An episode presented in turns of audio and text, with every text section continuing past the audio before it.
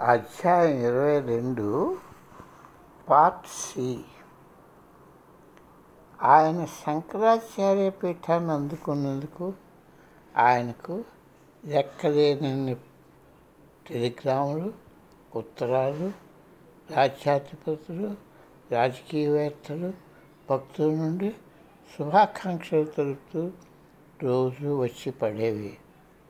గుహలలో ఎన్నో సంవత్సరాలు ఆధ్యాత్మిక సారంతో గడిపిన తాను ఇప్పుడు ఈ నూతన బాధ్యతతో పాటు తన రో రో దినవారీ సాధన చేసుకోవచ్చని స్వామీజీ భావించారు. అతి త్వరలో అది సమమైన భావన కాదని తేలిపోయింది.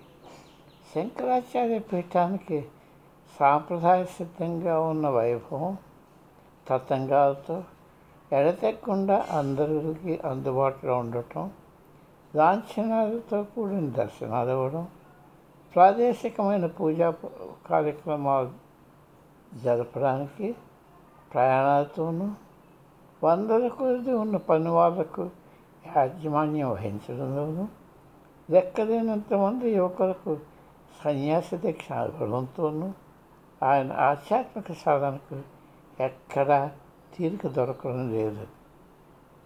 నేను సన్యాసం తయారు చేసేటటువంటి కర్మారంగా కర్మాగారంగా ఉన్నట్టు భావన కలిగింది అని ఆయన చెప్పారు. నేను సన్యాసను తయారు చేసేటటువంటి కర్మాగారంగా ఉన్నట్టు భావన కలిగింది అని ఆయన నాకు చెప్పారు. తన తన ముందున్న వ్యక్తి తలపెట్టిన సాంఘిక సంస్కరణలు ఆయన కొనసాగించారు. సంఘంలో స్త్రీలు అంతస్తు పెంచారు. ఆలయాల్లో పనిచేస్తున్న స్త్రీలు పురోహితుల గృహాలలో సేవకులుగా ఉండి సేవకులుగా ఉండే ఆచారాన్ని తీసివేశారు. అంటరాని వాళ్ళకు దేవాలయాల్లో ప్రవేశం కలిగించారు. వారి విద్యకు పట్టుపట్టారు హిందూ దేవాలయాల్లో పశువులు ఆపివేశారు.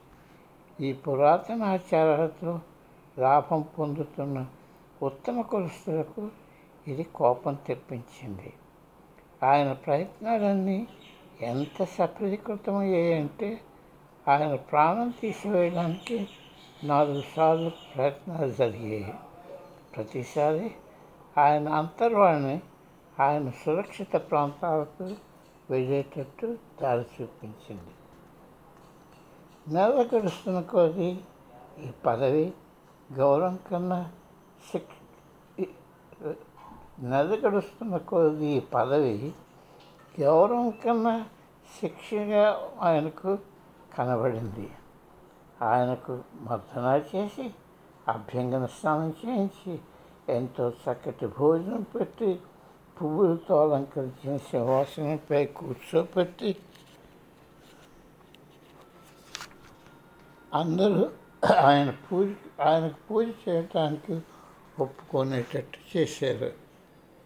ఒక పండగ పండగ ఒక పండగ దిన ఉదయాన ఆయనకు మహిళా సహాయకులు పాలతో స్నానం చేయించడానికి సిద్ధంగా ఉన్న గదికి దారి చూపించాడు ఆకలితో అలమటిస్తున్న బీద కుటుంబాలు ఉంటుండగా నేను ఆహారంగా ఉపయోగపడే పాలతో ఎలా స్నానం చేసేది అని ఆయన అడిగారు. ఆధ్యాత్మిక బాధ్యతలకు వ్యతిరేకంగా అక్కర్లేని అధికమైన ప్రత్యేక సదుపాయాలు ఎలా పొందుపరిచారో ఆయన చూడడం మొదలుపెట్టారు. ఆయన మారు పేరుతో వార్తాపత్రికల్లో వ్యాసాలు మరియు మరొక పుస్తకంలో మార్పుల అవసరాన్ని తెలుపుతూ రాశారు. ఆయన పురోహితులను స్వాములను ప్రజలకు విద్య గడపమని ఆదేశించారు. మతాచరణ కోసం ఏర్పడిన నియమాలు తంతులు పాల్గొనే వ్యక్తి లాభానికి ఉపయోగపడే శక్తి లేకుండా ఉంటే అటువంటి వాటికి ఆయన ప్రాధాన్యత అతనితే వదలుచుకోలేదు. పండితులు చెప్పారని అనవసర నియమాలను పాటించి జీవితాన్ని ఎందుకు దుర్భరం చేసుకోవాలి?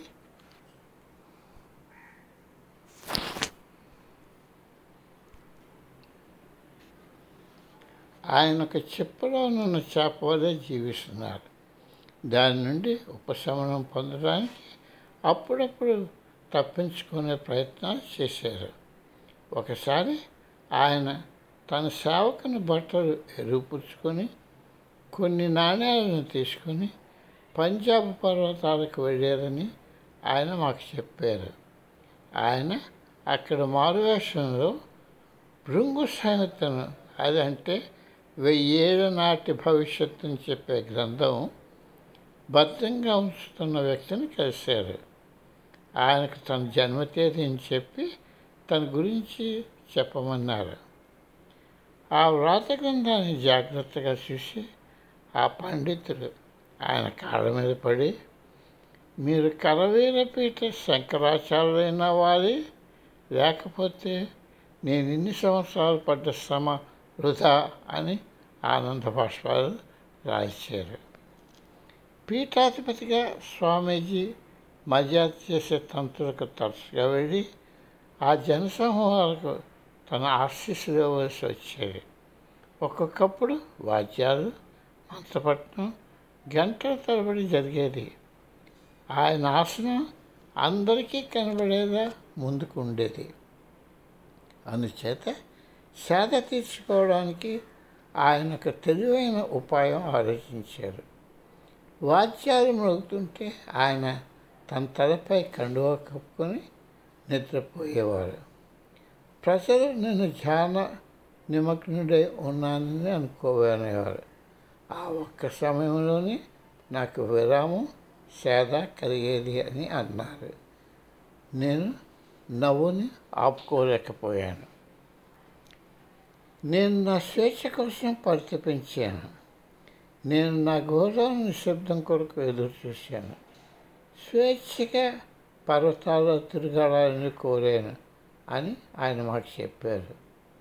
తను శంకరాచార్య పదవిని వదులుకోవాలని నిర్ణయించడానికి శ్రీ రమణ మహర్షిని దర్శించడం ముఖ్య కారణమని స్వామీజీ పేర్కొన్నారు.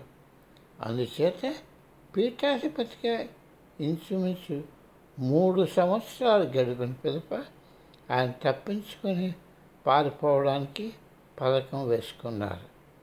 దానికి ముందుగా తన ఆంతరంగిక సేవకులకు వారి కుటుంబాలకు కావలసిన సదుపాయాలన్నీ చేకూర్చారు.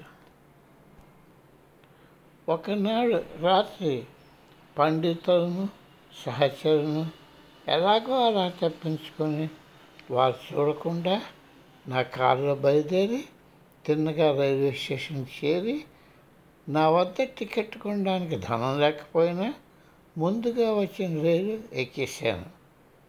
తను ఇంకా పాంకోళ్ళు బంగారు చెంకీలతో ఉన్న పీఠాధిపతి సాల్వ ధరించి ఉండటం వలన ఇతర దృష్టిని నేను ఆకర్షించాను. ఆ రైల్వే బగ్గులైన కండక్టర్తో తననేమి ప్రశ్నలు వేయవద్దని అలహాబాద్ వరకు తను ప్రయాణం చేయనివని అక్కడ ప్రయాణ ఛార్జీలు పూర్తిగా జమ చేస్తానని నమ్మబలికారు అక్కడి నుంచి నేనెంతో ఎదురు చూస్తున్న ప్రదేశానికి వెళ్ళాను. నేను మా గుహ గురువు గారి గుహకు చేరగానే ఆయన నన్ను సాధారణంగా ఆహ్వానించారు. ఆయన నన్ను ఆటపట్టిస్తూ నీ స్వాతిశయం సస్తుంది నీ స్వాతిశయం సంతృష్టి చెందిందా? ఆ ప్రత్యేక హోదాని వదిలివేద్దామని నిక్కచ్చిగా నిశ్చయించేవా?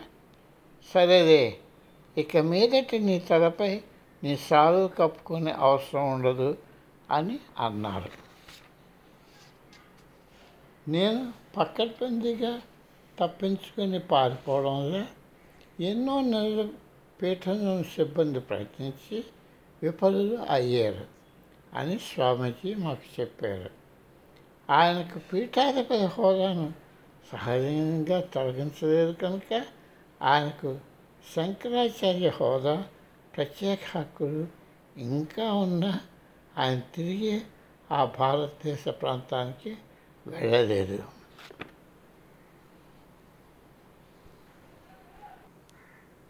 యమునోత్రి గంగోత్రి. తరువాత మా యాత్రిక బృందం బస్సులోను నేను మా గురువుగారు కారులో జమునోత్రి పర్వశ్రేణులకు బయలుదేరాము.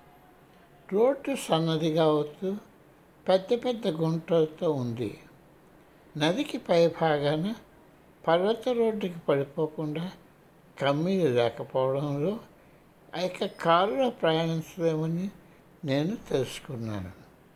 మేము కారు దిగి కాలినడకన బయలుదేరాము రోడ్డుపై పోతుంటే స్వామీజీ మధ్య మధ్యలో ఆగుతూ రోగం నయం చేసే చెట్టు చూపుతూ ప్రత్యేక యాత్రా స్థలాలు చూపించారు. నమ్మలేని ఆ ప్రాంత అందాన్ని చూసి సమ్మోహితుని అయినాను. మేము ఆ శ్రేణులో ఇంచుమించు ఏడు మైళ్ళు నడిచాము. అలా మేము ఊరికే తిరుగుతుండగా నేను నీతో పర్వతాల్లో నడవాలని కోరాను అని ఆయన అన్నారు. అలాగ ముందుకు సాగుతూ ఆయన ప్రయాణానికి తీసుకోవాల్సిన జాగ్రత్తలు తెలిపారు.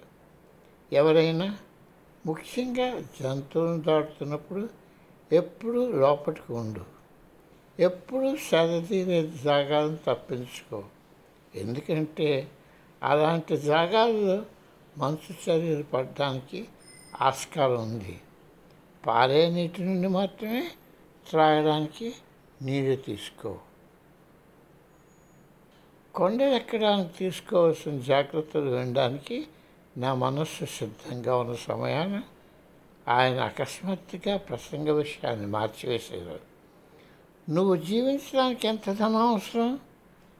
అవసరమైన ధనం బ్యాంకు ఖాతాలో ఉంటే ఆరు నెలలు ధ్యానం చేసుకుంటూ రాసుకుంటూ మిగతా ఆరు నెలలు దేశ దిమ్మరిగా తిరగలవా నీ ఖాతాలో ఉన్న సొమ్ము ముట్టుకోవా? ఆయన నన్ను ఆట పట్టిస్తున్నారన్న తలంపుతో దానికి జవాబు ఇవ్వడానికి తటపటాయించాను. అలాంటి అవకాశాన్ని ఎవరు తోసిపరచగలరు తప్పకుండాను అదే నా కోరిక కూడా అని నేను జవాబు ఇచ్చాను ఆయన పురిగొల్పిన గోతులో నేను పడగానే ఆయన మళ్ళా ప్రసంగ విషయం మార్చివేశారు. ఆయన మెల్లగా ఆలోచిస్తూ తెరస ఒక జర్మన్ శునకం లాంటిది. ఒకరినే నమ్ముతుంది ప్రేమిస్తుంది. ఆవిడ నాకెంతో సేవ చేస్తున్నది నేను ఆమెను అమితంగా గౌరవిస్తాను అని అన్నారు. మరలా ఆయన ప్రసంగ విషయాన్ని మార్చివేశారు. నేను ఇంగ్లీష్లో రాసిన డైరీ ఆధారంగా మనం ఒక పుస్తకం రాయాలి. అది ఎంతో అద్భుతంగా ఉంటుంది. ఆయన ఎన్నో వింత సంఘటనలు ఎదుర్కొన్నారని ఆయన ఎన్నో సాధించారని అందుచేత అటువంటిది చాలా బాగుంటుందని నేను ఏకీభవించాను. కొంతసేపు అయిన తర్వాత ఆయన జస్టిన్ నువ్వు నాకు ఒక పని చేసి పెడతావా? మన ఇద్దరి జీవితం గురించి ఒక పుస్ నేను నువ్వు ఒక పుస్తకం రాయాలని నేను అభిలషిస్తున్నాను అని అన్నారు.